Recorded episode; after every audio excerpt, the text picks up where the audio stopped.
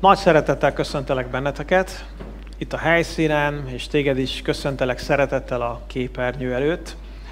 Az jutott eszembe, amikor az egyik dalt eh, énekeltük, hogy ha elmennél Washingtonba, és eh, ott sertepertélnél a Fehérház körül, és éppen jönne ki eh, az amerikai elnök, akkor nem az lenne a nagy szó, hogyha te felismernéd őt, hanem az, hogyha ő felismerne téged. Az már valami lenne. Azért jutott eszembe ez, mert azt énekeltük, hogy barátom lett az Úr. És nem az a nagy dolog, hogy én azt mondom Istennek, hogy a barátom, hanem hogy ő azt mondja nekem, hogy barátom. Már pedig azért énekeljük ezt, mert ő ezt mondta. Talán emlékeztek rá, Jézus egy alkalommal a tanítványainak, a 12-nek mondta ezt, hogy nem nevezlek többé benneteket szolgáknak. Azért nem, mert a szolga nem tudja, hogy mit tesz az Ura, mit tervez, mert nem osztja meg vele csak a parancsait de a barátaimnak megosztom. És ez annyira nagyszerű, hogy mi, minket Isten a barátaivá fogadott. Hogy beavatott bennünket egy, egy csomó mindenbe, a terveibe, a jövőbe. Hogy egy olyan szeretett kapcsolatot alakított ki velünk, amelyben közel lehetünk hozzá, és bizalommal jöhetünk.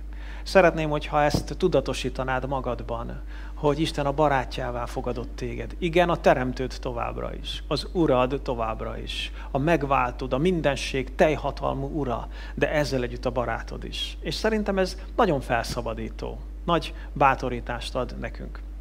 Mielőtt belevágnék a mai üzenetembe, szeretném megismételni azt, ami az elején elhangzott, hogy szeptemberben újra elindítom a, a bibliai felfedező kurzust. És ezt most azért ismétlem meg, mert Eh, ahogyan a múlt vasárnap is mondtam, itt Veszprémben szeretnék egy ilyen hibrid kurzust elindítani. Ami azt jelenti, hogy akik Veszprémből vagy a környékéről beiratkoznak a bibliai felfedező kurzusra, azok az előadásokat ugyanúgy online nézhetik majd meg, saját időbeosztásuk szerint, amikor ők ráérnek, de, és ez itt a lényeg, minden héten szeretnék egy klub összejövetelt tartani én magam itt a közösségi centrumban, azokkal, akik beiratkoztak a kurzusra. És amikor megnézik az előadást, akkor itt ezen az összejövetelen meg fogjuk együtt beszélni. Feltehetik a kérdéseiket, aztán én is fogok feltenni kérdéseket, és együtt fogjuk ezt feldolgozni. Szerintem ez egy nagyon jó lehetőség. Úgyhogy ha vannak olyan barátaitok, ismerőseitek, akikkel már beszélgettetek Istenről, vagy a hitről, Jézus Krisztusról,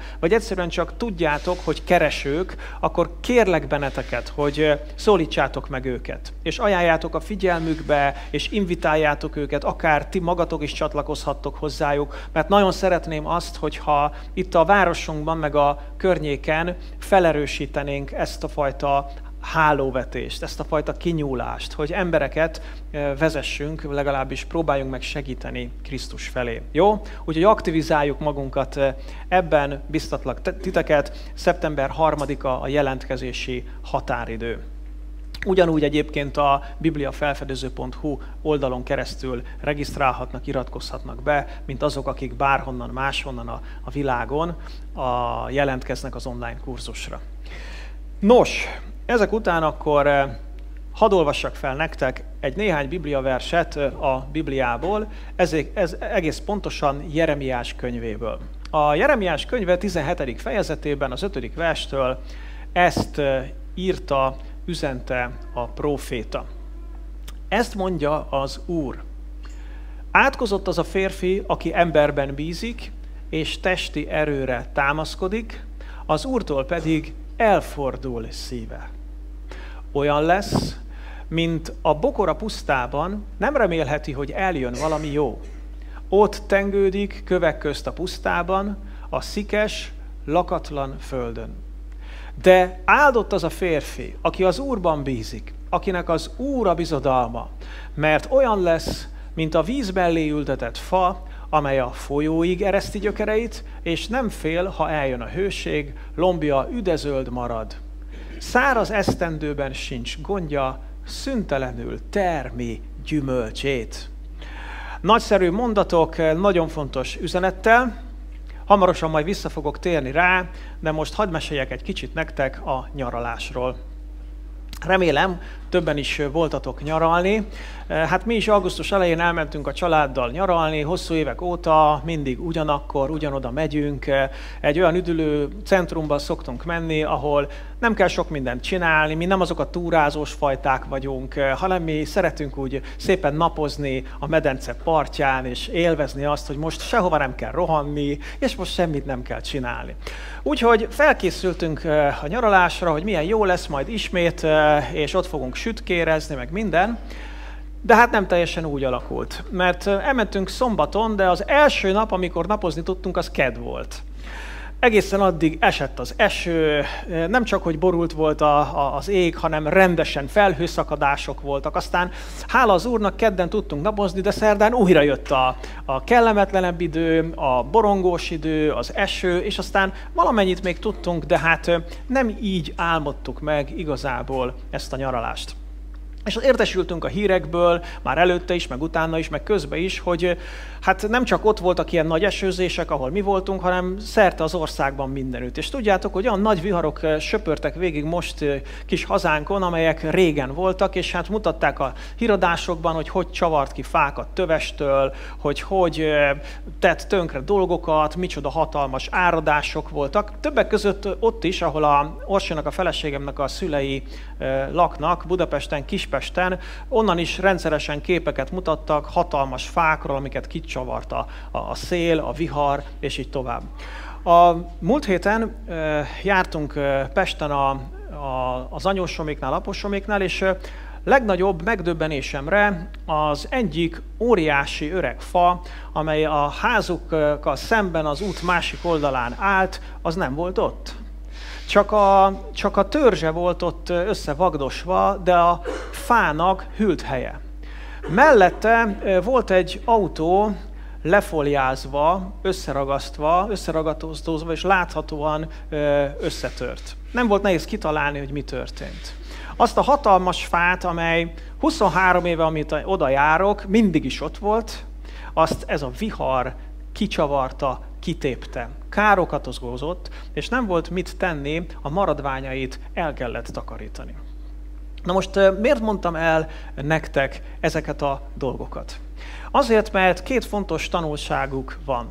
Az első így szól, hogy az életünk szinte sosem lesz olyan napfényes, mint ahogy megálmodjuk. Hányan értetek ezzel egyet? Igaz, hogy így van. Megálmodjuk az életünket, de az életünkben nem olyan dolgokat álmodunk meg, legalábbis nem csak olyan dolgokat álmodunk meg, amelyek végül is megtörténnek. És ez nem egyszerűen azért van, mert mi bűnösök vagyunk, és elrontunk, tönkreteszünk dolgokat és hibázunk, hanem azért is, mert sajnálatos módon olyan dolgok is történnek velünk, olyan negatív dolgok, amelyek nem rajtunk múlnak. Egyszerűen a környezetünk, a materiális vagy emberi környezetünk az oka annak, hogy ezek a negatív dolgok megtörténnek.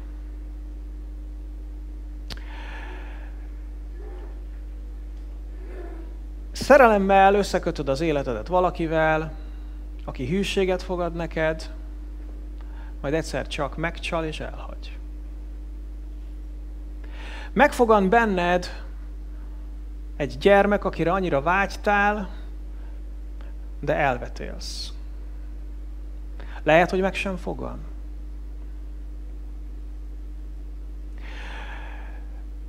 Születik egy kisfiad, akiről egy-két éves korában kiderül, hogy súlyos betegsége van, onnantól kezdve az életed egy küzdelemmé válik, majd mikor három éves lesz, pont a születésnapján meghal, és el kell temetned. Házasságot kötsz fiatalon, nagy reményekkel valakivel, és alig telik el négy, öt, tíz év, özvegyen maradsz árvákkal. Sok erővel, energiával felépítesz valami komolyat egzisztenciálisan, aztán jönnek hatalmasok, és kicsavarják a kezedből. Úgy tűnik, hogy minden jól megy, de egyszer csak azt mondja az orvos, hogy hölgyem, uram, itt gondok vannak. És diagnosztizálnak egy olyan betegséget nálad, amely megszámlálja a napjaidat. Belefektett éveken, évtizedeken át sok munkát, szorgalmat egy cégbe, vállalatba, közösségbe. Aztán egyszer csak közlik veled, hogy nincs rád tovább szükség. Lehet, hogy hosszú életet élsz meg. Már a 93. életévedet taposod, és ez önmagában szép dolog, de hat gyerekedből négynek a koporsójánál ott kellett állnod. Amiket most elmondtam nektek, azok valós történetek. Nem én találtam ki. Lehet, hogy neveket is tudnék mellé ragasztani. És ami még fájóbb benne, hogy ezek a nevek nem pogány istentelen emberek nevei, hanem olyan emberek nevei, akik félik az Istent. Akik hiszik, hogy van Isten. Szeretném gyorsan hozzátenni rögtön, mielőtt vagy miközben a gondolat elindul bennetek, hogy ilyen dolgok, az, hogy ilyen dolgok történnek Istent tisztelő emberekkel, az nem azért van, mert Isten elhagyta őket. Nem azért van, mert Isten már nem szereti őket, hanem azért van, mert ez a földi élet egyszerűen ilyen. Mert ez a földi élet alá van vetve a romlandóságnak és a mulandóságnak, a romlandóság és a mulandóság pedig megmutatja a maga fogafehérjét. És nem válogat.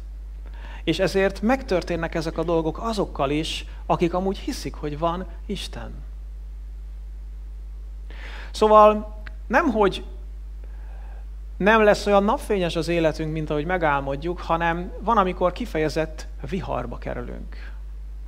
És ami miatt elmondtam a sztorit, az egy másik tanulság, ami úgy szól, hogy a nehéz időszakokat hogy vészeljük át, az a gyökereinken múlik. Hogy a nehéz időszakokat hogy vészeljük át, az a gyökereinken múlik. Lehet az életünk bármilyen napfényes. Lehet, hogy úgy nézünk ki, mint ez a gyönyörű fa. De mivel Isten tudta, hogy lesznek viharok, ezért alkotott gyökereket is. Mivel Isten tudta, hogy lesznek viharok, ezért alkotott gyökereket. Nézzétek meg ezt a fát. Most már látjátok azt is, ami emberi szemmel nem látható, Látjátok azt is, ami a felszínelő alatt van. És hogyha megnézitek ezt a fát, akkor gondoljátok végig, hogy ha ez a fa szembesül a viharral, vagy egy szárazsággal, akkor mi fog történni? Úgy tűnik számunkra, hogy jó esélyei vannak. Miért? Azért, mert igen komoly, kiterjedt, méreható és szélesen terjeszkedő gyökérzete van olyan nagy bölcsesség ez, és ezzel szeretném kezdeni, hogy Isten tudta, hogy lesznek viharok, ezért alkotott gyökereket. A növényeknek, sok növénynek, különösen a fáknak az életében igen komoly szerepe van a gyökérzetnek. Igaz? Mi a funkciója a gyökérzetnek? Milyen előnye, haszna származik egy fának a gyökérzetéből? Két nagyon fontos dolog. Az egyik, hogy rögzíti őt, a pozíciójában tartja, stabilitást ad neki. És amikor jön a vihar, akkor a fának a sorsa attól függ, hogy a gyökérzete milyen stabilitást biztosít neki. De a gyökérzetnek a stabilitáson felül van még egy másik fontos funkciója is, ez pedig az életerő. Mert hogy a gyökerek nem csak, hogy tartják a fát, hanem szívják fel a nedvességet. És minél mélyebbre hatolnak, annál több nedvességet tudnak felszívni. És ezért a fa nem csak stabil lesz a pozíciójában, hanem virulni is fog, és növekedni fog. Azért, mert van életereje. Az életerő a gyökerekből jön. A stabilitás a gyökerekből jön. A Biblia egyébként jó néhány helyen alkalmazza a fa vagy másfajta növények képét egyes emberek leírására, vagy akár népek leírására. Hadd mutassak nektek egyet, amikor Ezékiel próféta, illetve rajta keresztül Isten Asszíria birodalmát jellemzi. A következőt olvassuk erről. Nézd, Asszíria olyan volt, mint egy libánoni cédrus. Szépágú, árnyaslombú és magas növésű, a sűrű felhőkig ért a teteje. Víztől nőtt meg nagyra, a mélység vizetette magassá, ennek a tövéhez árasztotta folyóit mindenfelől, csak patakjait bocsátotta a mező többi fájhoz. Ezért lett magasabb növésű a mező többi fáinál, sok ága nőtt, és hosszú hajtásai lettek a sok víztől, mely feléje áradt. Ágain fészket rakott minden égi madár, hajtásai alatt fiadzott a mező minden vadja, és árnyékában lakott mindenféle nép. Szép volt nagyságával, hosszan kinyúló ágaival, mert, mondjuk együtt, gyökerei sok vizet kaptak. Milyen gyönyörű kép ez, nem? Volt egy idő a történelemben, amikor Asszíria volt a leghatalmasabb birodalom. És tényleg az történt, és olyan állapotban volt, mint amit ez a kép leír hogy őtőle retteget mindenki, mindenki az ő árnyékában volt. Milyen gyönyörűen leírja ez a kép azt, hogy egy növénynek milyen eredményeket hoz az, hogyha vannak gyökerei és nagy gyökérzete van. A gyökérnek, a gyökérzetnek a növények esetében, a fák esetében különösen szárazságban, és különösen viharban nő meg a jelentősége. Mindig nagyon fontos, de szárazságban és viharban különösen felértékelődik. Mi a helyzet velünk? Nekünk is vannak gyökereink. Nagyon hasonlóak vagyunk a fákhoz. Ahogyan a fáknak van egy látható része, amit minden szemlélő láthat és szemlélhet, ugyanúgy nekünk is. Amikor találkozunk egymással, akkor a testünk, az arcunk, a szavaink, a tetteink, ez az a részünk, amely látható mindenki számára, igaz? Ma is, amikor találkoztunk itt a, az összejövetelen, már előtte vagy most, akkor is egymásnak a látható részét tudjuk szemlélni. És ebben nem csak a testünk tartozik bele, hanem a, a tetteink, az életművünk, a munkánk, a megnyilatkozásaink is. De ahogyan a fákat Isten úgy teremtette meg, hogy van egy látható és van egy láthatatlan felszín alatti részük, ugyanúgy bennünket is így teremtett meg Isten. És nekünk sem csak látható részünk van, hanem a lényünknek van egy láthatatlan felszín alatti része. Ez pedig a lelkünk, vagy a szellemünk. És ahogyan a fák a gyökereiket képesek eh, kinyújtani, kiterjeszteni, mélyre ereszteni, ugyanúgy mi is képesek vagyunk a lelkünkkel valami hasonlót csinálni. A mi gyökereink az a lelk, azok a lelkünknek a kötődései. Ahogyan a fának van gyökérzete, úgy a mi lelkünknek is vannak kötődései. A mi gyökereink a lelkünk kötődései. Felírtam egy néhány kulcsszót, ami ehhez kapcsolódik, és amivel leírható az, amit a lelkünk kötődései jelentenek. Például kapcsolódás. A lelkemmel képes vagyok kapcsolódni emberekhez, dolgokhoz, gondolatokhoz. Igaz? Egy másik kulcs kifejezés a, az odatartozás. Mert ahova a lelkemmel kötődöm, végső soron oda fogok tartozni. Egy következő kifejezés az identitás. Mert ahova kapcsolódok, ahova tartozom, valahogy abból fogom nyerni az identitásomat is, hogy mit gondolok magamról, hogy kinek tartom magamat.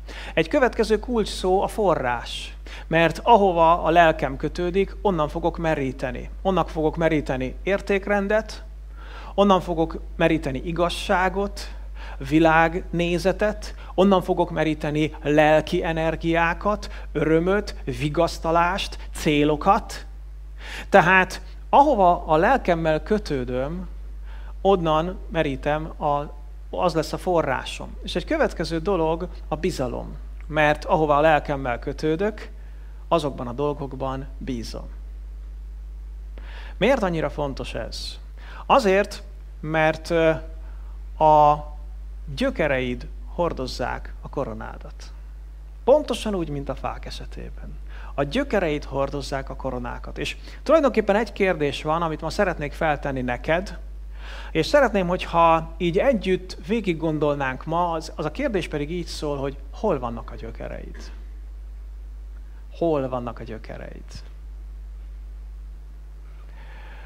Hol vannak a gyökereid, a lelked kötődései hova kapcsolódnak?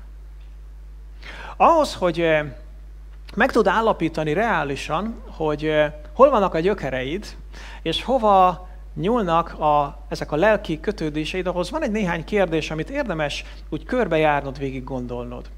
A következők. Az első, hogy hová tartozom.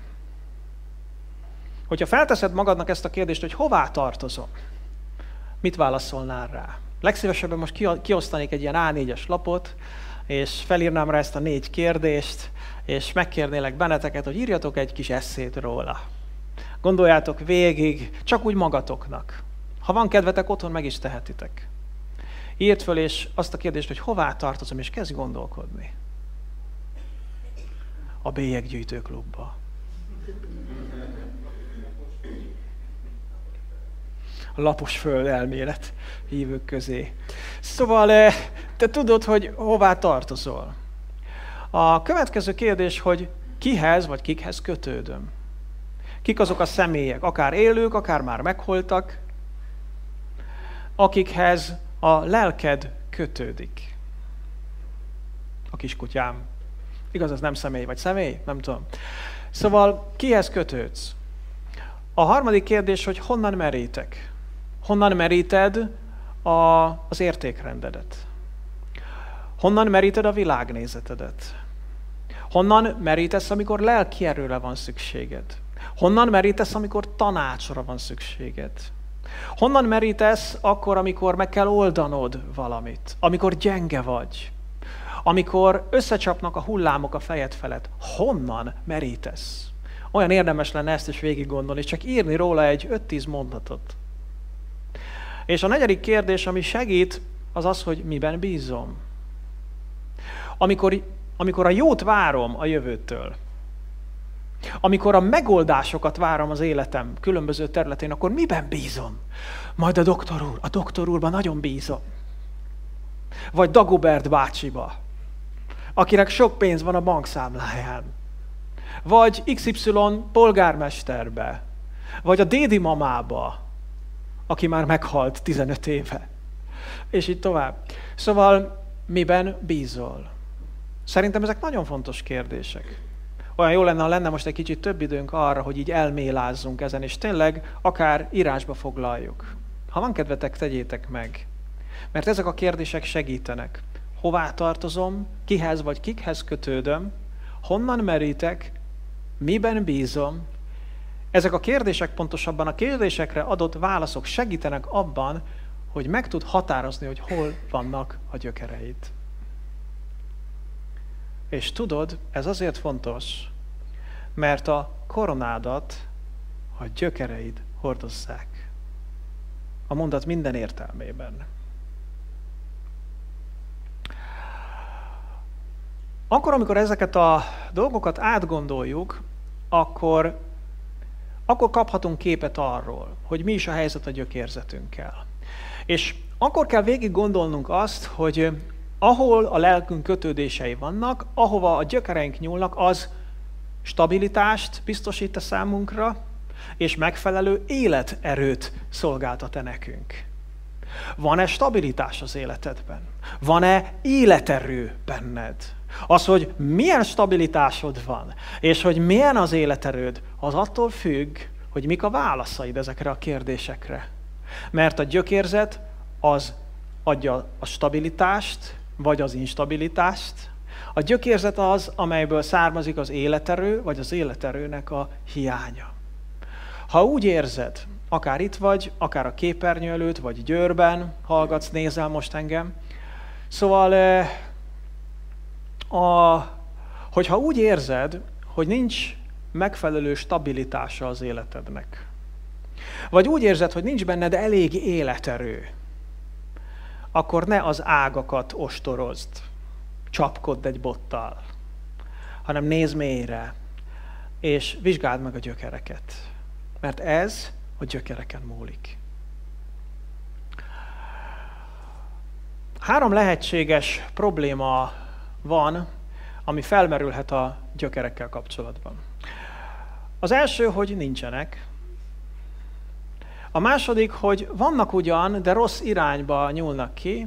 A harmadik, hogy ugyan jó irányba nyúlnak ki, de gyengék. Igaz? Szóval ez a három probléma lehetséges.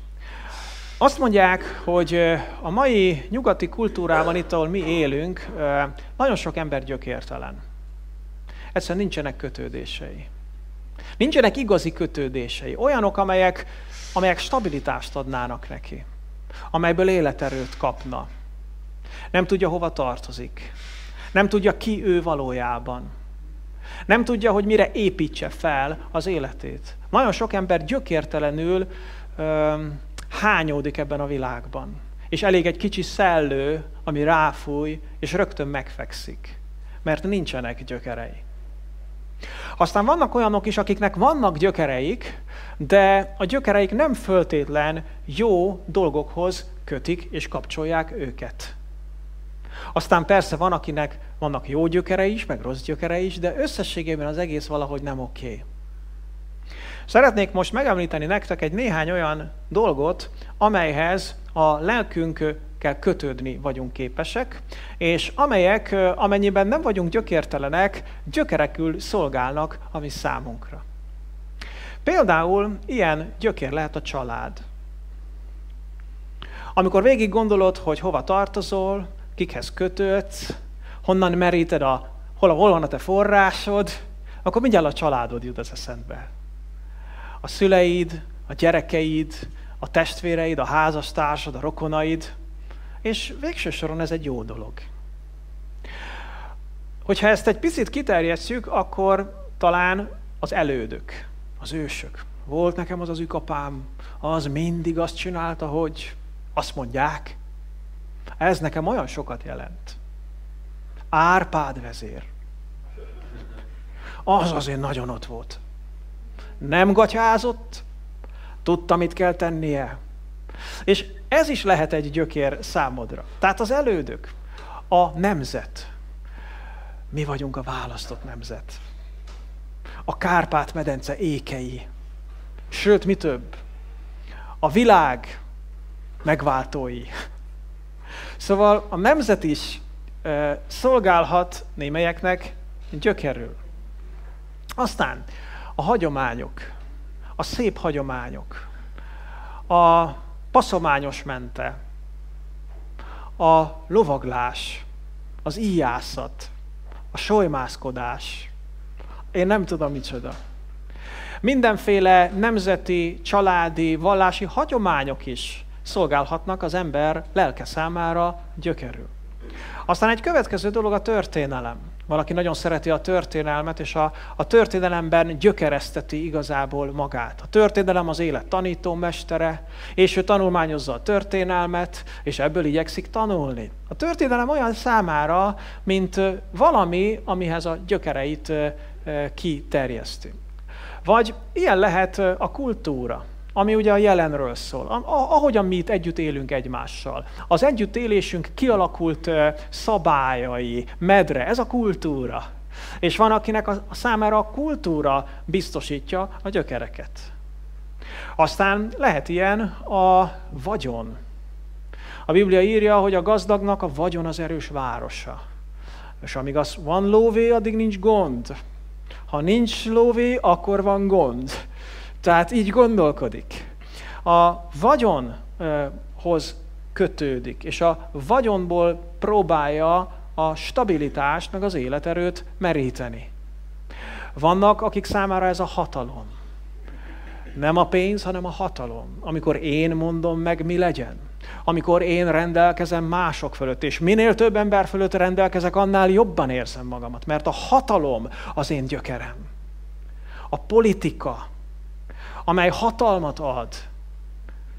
A hatalom, amelyet átsző ez az egész. És vannak, akiknek a gyökerei a hatalomba, a politikában vannak. Vannak olyanok, akiknek a gyökerei a tudáshoz nyúlnak. Mert ők tudni akarnak minél többet, valamilyen szakterületen, vagy minden területen. És a tudáshoz kötődnek, és úgy gondolják, hogy ha tudok, amíg sok mindent tudok, addig nagy gondok nem lesznek. Van, aki számára a gyökerek nem egyszerűen a tudáshoz, hanem az ősi tudáshoz nyúl, vezetnek. Mostanában ez egy nagyon divatos dolog. Az ősi tudás. És akkor hallod ezt, hogy az ősi tudás a benfenteseknek a, e, a bizalmaskodásával, hogy mi megtaláltuk az ősi tudást. Ez nem ilyen modern, ilyen hevenyészet, összeeszkábál dolog, hanem ez, ez az ősi tudás és megtaláltuk az ősi tudás forrását. És amikor az ember érzi, hogy itt az ősi tudás, akkor már is érzi, hogy vannak gyökerei. És az ő lelkének a kötődéseit ehhez az ősi tudáshoz kell kapcsolnia. Aztán vannak, akik úgy gondolják, hogy a gyökerek az, azok az ezotéria irányába kell, hogy vezessenek a természet fölötti, a spiritualitás, az energiák. És amikor megtaláljuk ezeket az energiákat, és megtanuljuk a magunk javára használni őket, nos, akkor lesznek gyökereink. Vannak, akik azt mondják, hogy a gyökerek a vallásokhoz kell, hogy vezessenek. És nagyon sokféle vallás van, hála Istennek. Nem csak egy van, hanem sok van, lehet válogatni.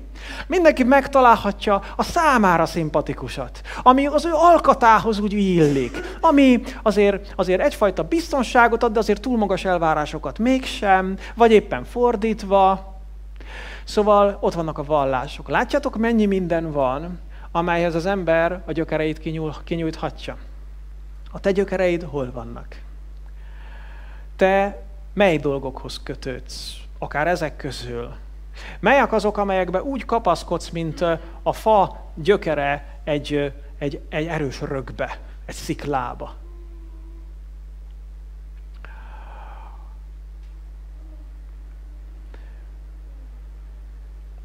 Nézzük akkor, hogy mit olvastunk az elején. Azt üzente az Úr Jeremiás profétán keresztül. Ezt mondja az Úr. Átkozott az a férfi, aki emberben bízik, és testi erőre támaszkodik. Az Úrtól pedig elfordul szíve. Olyan lesz, mint a bokora pusztában, nem remélheti, hogy eljön valami jó. Ott tengődik kövek között a pusztában, a szikes, lakatlan földön. Mi tehát ez a, ezzel az emberrel a probléma, akiről itt olvasunk? Az a probléma, hogy emberben bízik, és testi erőre támaszkodik. Figyeljetek, akkor ne bízzunk egymásban. Arra bíztat az ige, hogy ne bízzak benned? Vagy te ne bízz bennem? Arra biztatja a férjeket, hogy ne bízzanak a feleségükben, a feleségüket, hogy ne bízzanak a, a férjükben? Akkor nem szabad a testi erőnket használni? Ó, Uram, köszönöm, Mo, itt a felszabadító hogy nem szabad dolgoznom, hát azért mégis testi erőre nem támaszkodhatok. Erről szól ez az ige? Nem, mert nézzétek meg a folytatást. Itt nem egyszerűen arról van szó, hogy valaki bízik emberekben, vagy használja a testerejét, hanem arról van szó, hogy ezekben a dolgokban bízik, és az Úrtól elfordul a szíve. Jó dolog a család? Adhat gyökereket?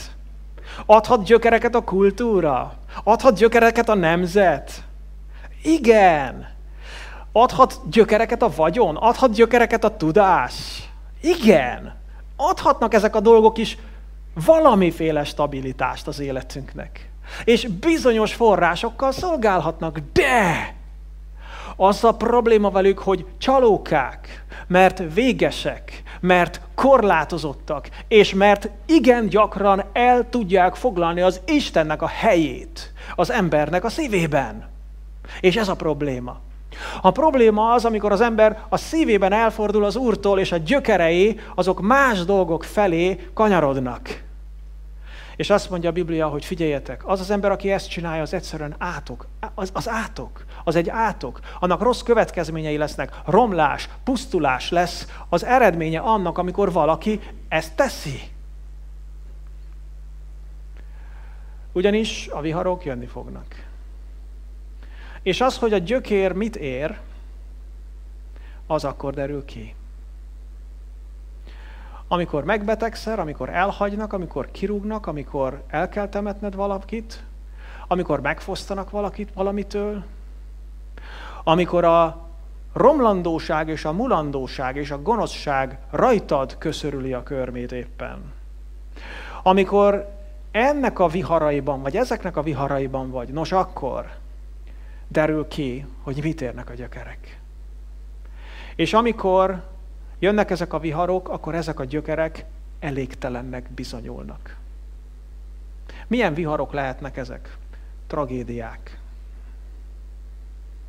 Elvesztesz valakit. Történik, ér valami nagy veszteség. És a gyökereid elkezdenek recsegni, ropogni. Vagy e, szembesülsz önmagad elégtelenségével. Nem vagyok elég jó.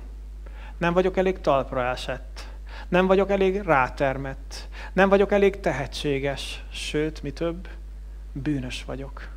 Gyenge vagyok, romlott vagyok. Amikor az emberre rászakad a bűnössége, az is egy vihar az életben amikor szembesülök azzal, hogy kudarcot vallottam, és én vagyok az oka neki, és nagyon úgy tűnik számomra, hogy legközelebb is kudarcot fogok vallani, mert én nem tudok másmilyen lenni. Csak amilyen most is vagyok. Ez is egy vihar. És amikor az ember ott van ebben a viharban, az elégtelenség érzésének a viharában, akkor megint a gyökerein múlnak a dolgok. Vagy egy következő dolog hozhat vihart, az értelmetlenség.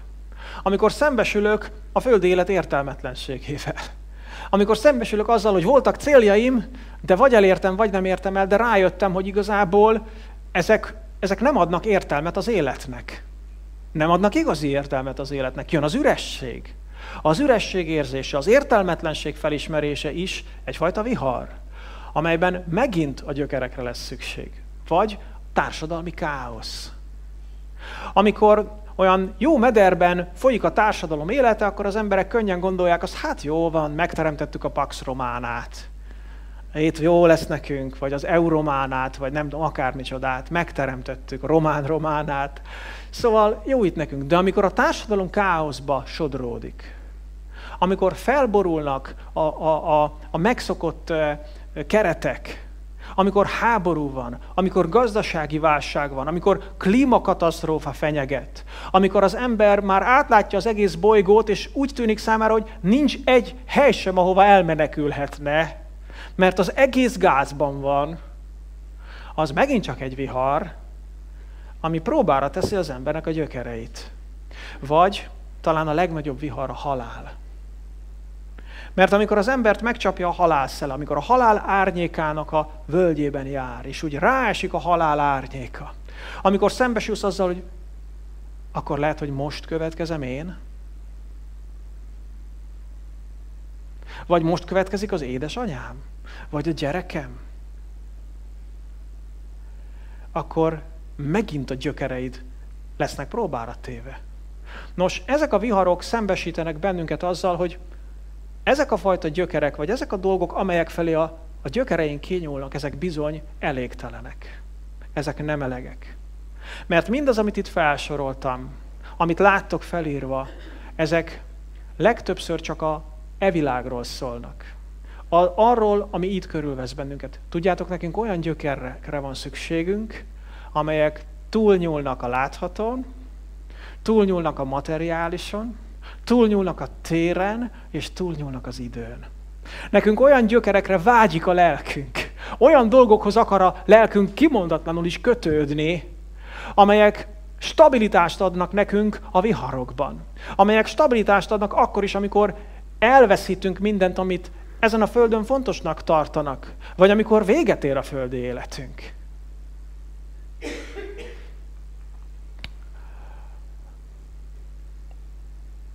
Ha Isten nélkül élsz, valójában gyökértelen vagy. Hadd mondjam neked, bárhol is nézel, hallgatsz engem. Szeretném, hogyha ez világossá válna most számodra. Ha Isten nélkül élsz, akkor valójában gyökértelen vagy. Azért, mert az élet Istentől származik. Ez a világ Istentől származik.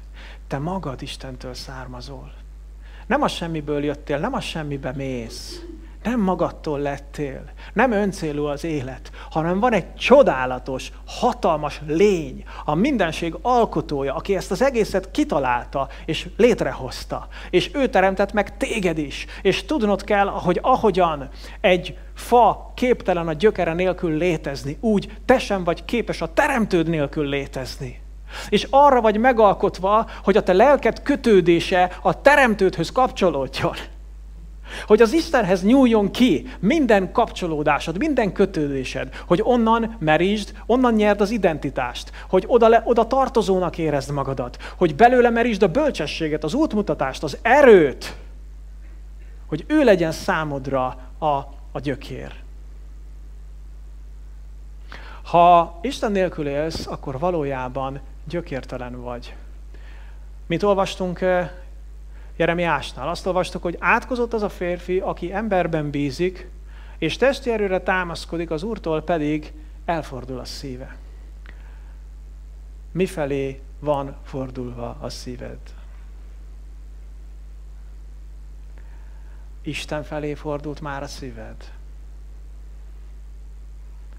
Ő van a szíved front vonalában. Ő van a fókuszod középpontjában. Ha igen, erős gyökerek így lesznek. Ha nem, csak idő kérdése, hogy mikor csavar ki a vihar. Új szövetségben élünk. Hála Istennek. Egy olyan történelmi korszakban vagyunk, ahol a láthatatlan Isten láthatóvá lett már. Eljött ebbe a világba az ő fiában, itt járt a földön, a názereti Jézus személyében. És ahogyan a múltkor Viktortól nagyszerűen hallottuk, többé nincsenek rejtve a dolgok előttünk. Tudjuk, hogy az Isten kicsoda, tudjuk, hogy milyen az Isten, és közvetlen kapcsolatba kerülhetünk vele Jézuson keresztül. Mert Jézus a testet öltött emberré lett, láthatóvá vált Isten, aki pontosan azért jött, hogy bennünket visszavezessen önmagához, hogy a, az elkorhat, elsatnyult, eltűnt gyökereinket újra tudjuk növeszteni. Ezért jött el. Ezért ez a mondat még helyesebben így hangzik, hogy ha Jézus Krisztus nélkül élsz, valójában gyökértelen vagy. Mert Jézus Krisztus az út az atyához. Neked is szükséged van a megváltásra. Megváltás, bűnbocsánat nélkül nem tudod a gyökereidet igazán Istenbe mélyezteni. Ezért, hogyha Isten felé akarod fordítani a szívedet, akkor Jézus Krisztus felé kell fordítanod a szívedet. Ha Jézus Krisztus nélkül élsz, akkor valójában gyökértelen vagy. Hadd mutassak nektek egy pár igét, amely nagyon szemléletesen kifejezi ezt. Emlékeztek, Asszíriáról olvastunk, igaz? Hasonlította az írás Asszíriát ehhez a fantasztikusan kiterebélyesedett zöldelő gyönyörű fához, amelyhez fogható nincs az Isten kertjében. Annak a szakasznak a folytatását nézzétek meg. Azt írja itt a, az ige, ezt üzente Isten. Azért ezt mondja az én Uram az Úr Asszíriáról. Mivel magasra nőtt és teteje fölnyúlt a, söt, a sűrű felhők közé, felfuvalkodott, mert magasra nőtt, a népek urának kezébe adtam. Tegyen vele, amit akar. Bűne miatt taszítottam el. Kivágták az idegenek, ledöntötték a legkegyetlenebb népek.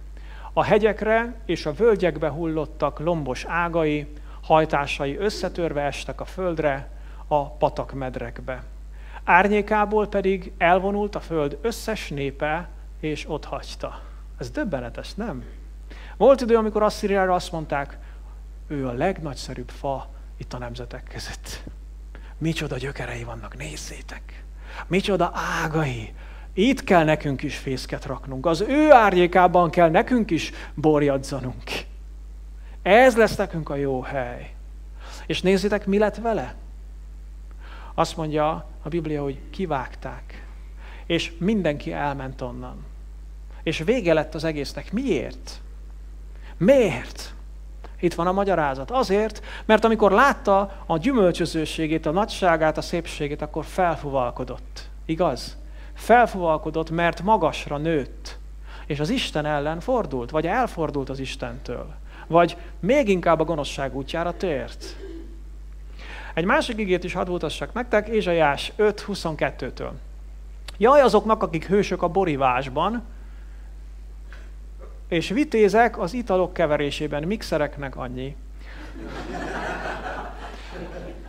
Jaj azoknak, akik hősök a borivásban, és vitézek az italok keverésében, akik megvesztegetésért igaznak mondják a bűnöst, de az igazak igazát elvitatják. Ezért, ahogyan a tarlót megemésztik a lángnyelvek, és a széna összeroskad a tűzben, úgy korhad el a gyökerük. Viráguk elszáll, mint a por, mert megvetik a seregek urának tanítását, és utálják Izrael szentjének a beszédét. Emberek. Lehet, hogy vannak, akikről úgy tűnik, hogy most virágzanak. Hősök, igazi hősök a borívásban. Mesterei a keverésnek, kavarásnak. Mindegy, hogy koktélról van szó, vagy másról. És akik csak önmaguk érdeke, érdekét tekintik, és nem számít nekik az erkölcs, a jog, az igazság. És figyelj, mindegy, hogy a, a szallag mellett dolgozó munkatársadról van szó, vagy egy politikusról, mindegy, hogy te hol vagy, egy egyszerű kertész vagy, vagy egy nagyhatalmú miniszter, hogyha a borivásban vagy hős, és a keverésben vagy hős, és hogyha kiforgatod a jogot, az igazságot, és a jót rossznak állítod be, a rosszat pedig jónak, akkor bárhogy is virágozzál most, bármilyen ágaid és lombjaid is legyenek, tudd meg azt, hogy egyszer jön a szél, és el fog pusztítani téged. És nem lesz többé gyökered. És úgy el fogja fújni a virágaidat az élet, mint ahogyan a port szétszórja a szél. Nézzétek, mit mondott Isten Malakiás profitán keresztül. Azt mondta, eljön az a nap, amely olyan lesz, mint az izzó kemence. Ez az a számadásnak a napja, amelyben mindenki részesülni fog egyszer. Olyan lesz, mint a kemence. Olyan lesz minden kevély és minden gonosztevő, mint a polyva, és elégeti őket az az eljövendő nap, mondja a seregek ura. Nem marad sem gyökerük, sem águk. Az azt jelenti, hogy volt nekik águk is, meg gyökerük is. Csak a gyökereik nem jó felé nyúltak, és az ágaik nem jó felé növekedtek. Volt nekik, de a számadáskor az ítéletben mindez szertefosztik. Azt mondja, hogy nem marad sem gyökerük, sem águk. Nem tudom, hogy bennetek -e, belőletek milyen érzéseket váltanak ki ezek az igék. Én nem megijedek tőlük, és nem félek, hanem inkább olyan erőteljesen irányt mutatnak nekem. Nem? Megtisztítanak, orientálnak, világossá teszik, hogy Tamás, hova növezd a gyökereidet. Halleluja. Példabeszédek 12.3. Nem áll szilárdan a bűnösen élő ember, de az igazak gyökere mozdíthatatlan. Szeretjük a példabeszédek könyvét, igaz? Sok ilyen mondás van benne, amelyik az érem mindkét oldalát megmutatja. Ez is megmutatja az érem mindkét oldalát. Az érem egyik oldala az, hogy nem áll szilárdan a bűnösen élő ember. Az érem másik oldala az, hogy az igazak gyökere viszont mozdíthatatlan. Halleluja! Az igazak gyökere mozdíthatatlan. Figyeljétek csak, nem azt mondja a Biblia, hogy az igazak mozdíthatatlanok. Figyelitek? Nem azt mondja, hogy az igaz mozdíthatatlan, hanem azt mondja, hogy az igaznak a, a gyökere mozdíthatatlan. Ez óriási különbség. Mert jön a vihar, zúgnak a szelek, mint ahogy Jézus mondta a házépítő ember példázatában, és neki feszülnek az életünknek. És igen, hajladozik, igen, recseg, ropog. Fúj a szél. Nyikorognak az ágak. Hullanak a levelek. De az igazak gyökere rendíthetetlen. És helyezzük ezt az igét is új szövetségi fénybe. Az új szövetségből tudjuk, Krisztusban tudjuk, hogy az igazak azok, akik Krisztusban igazzá lettek. Nem azok, akik magukat igazzá teszik, mert olyan ügyesek, hanem akik Krisztusban igazzá lettek. Ha én Krisztusban vagyok, mert Krisztusban igazzá lettem, akkor az én gyökereim Krisztusban mozdíthatatlanok. És ez fantasztikus, mert ebből fogok majd erőt meríteni. Mit mondott Jeremiás? szintén az érem másik oldaláról. De áldott az a férfi, aki az Úrban bízik, a hölgyek is természetesen. Akiknek az Úr a bizodalma, mert olyan lesz, mint a víz mellé ültetett fa, amely a folyóig ereszti gyökereit, és nem fél, ha eljön a hőség. Lombja üde zöld marad. Száraz esztendőben sincs gondja, szüntelenül termi gyümölcsét. Hát én inkább ezt választanám. És az egész csak a gyökereken múlik. Hogy hova nyúlok ki a lelkemmel, és hová kötődöm? Kihez? Hova tartozom? Kihez kötődöm? Honnan merítek? És hogy ki, ki vagyok? Szóval a lelked kötődése, a kapcsolódásod, az odatartozásod, az identitásod, a forrásod, a bizalmad legyen az Úrban, egész konkrétan legyen Jézus Krisztusban. Mert a koronádat a gyökereit hordozzák. Ámen. Szóval az üzenetem ma az így szól, hogy gyökerez bele Krisztusba. Gyökerez bele Krisztusba. Ami azt jelenti, hogy a lelket kötődéseit ő hozzá kapcsolt. Ő hozzá tartoz. Ő belőle meríts. Ő határozza meg azt, hogy ki vagy. Benne bíz. Nem azt mondtam, hogy más dolgokban ne bízzál, más dolgokkal ne foglalkozzál, de legyen ő az első, legyen ő a legfontosabb, mert ő az, aki megtart. Egy igén van még, amit szeretnék felolvasni nektek a Kolossé levélből, így szól. Mivel tehát már elfogadtátok Krisztus Jézust az Urat, éljetek is ő bennem. Gyökerezzetek meg, és épüljetek fel ő benne, erősödjetek meg a hitáltal, amint tanultátok, és hálaadásotok legyen egyre bőségesebb. Mit mond nekünk Pálapostól? Azt mondja, hogy gyökerezzünk meg Krisztusban, és épüljünk fel Krisztusban, mert az lesz a jó nekünk. Mert akkor lesznek olyan gyökereink, amelyek valódi földi életen túl nyúló stabilitást, és valódi a földi nehézségeken felülemelkedő életerőt fognak biztosítani számunkra. A kérdés már csak az, hogy hogyan tudok belegyökerezni Krisztusba. Ha az Úr megtart, akkor majd folytatni fogom, és egy következő alkalommal fogok arról is részletesen beszélni, hogy hogyan tudunk belegyökerezni Krisztusra, de mára legyen elég ennyi. Szerintem kaptunk üzenetet Istentől, úgyhogy gyertek és szólítsuk meg, imádkozzunk, álljatok fel.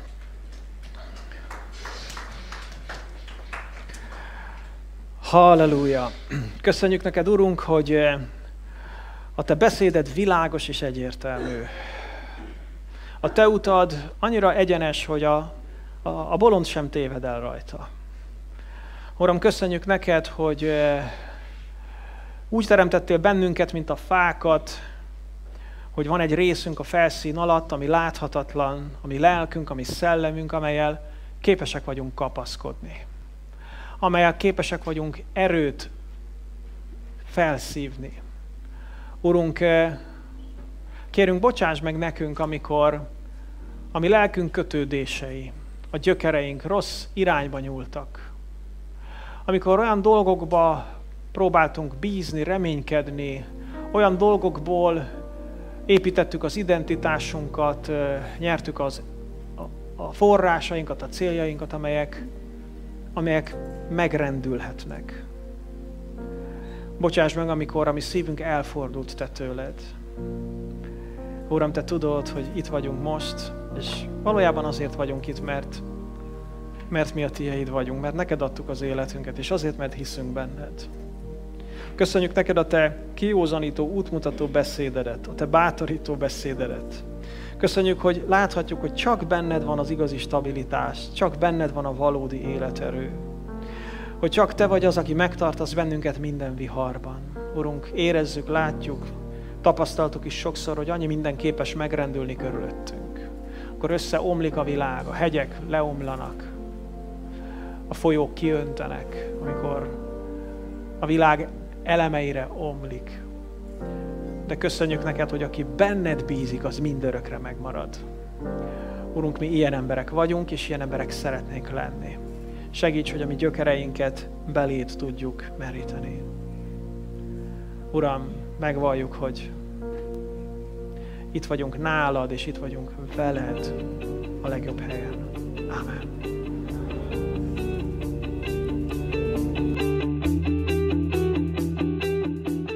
Kedves hallgatom, örülök, hogy ebben az üzenetben velem tartottál. Kívánom és imádkozom érte, hogy Isten használja fel a javadra mindazt, amit hallottál. Az üzenet után szeretném figyelmetbe ajánlani, hogy van lehetőséged adakozni szolgálatom javára. Felajánlásodat azért is fogadom köszönettel, mert tevékenységemet önkéntes támogatások segítségével tartom fenn. A támogatás módjáról információt találsz podcast csatornám honlapján, a foristamas.podbean.com internet címen, a Hogyan támogathatod szolgálatomat menüpontban, vagy tájékoztatást kérhetsz levélben is az info.foristamas.hu e-mail címen. Bármi kérdésed, vagy megbeszélni valód lenne a támogatás témájában, szintén erre a címre írhatsz. Ismétlem a két elérhetőséget. Podcast csatornám honlapját tehát a foristamas.podbean.com internet címen találod, e-mailt pedig az info.foristamas.hu címre küldhetsz. Köszönöm, ha támogatásoddal mellettem állsz, Isten áldjon, várlak a következő üzenettel is.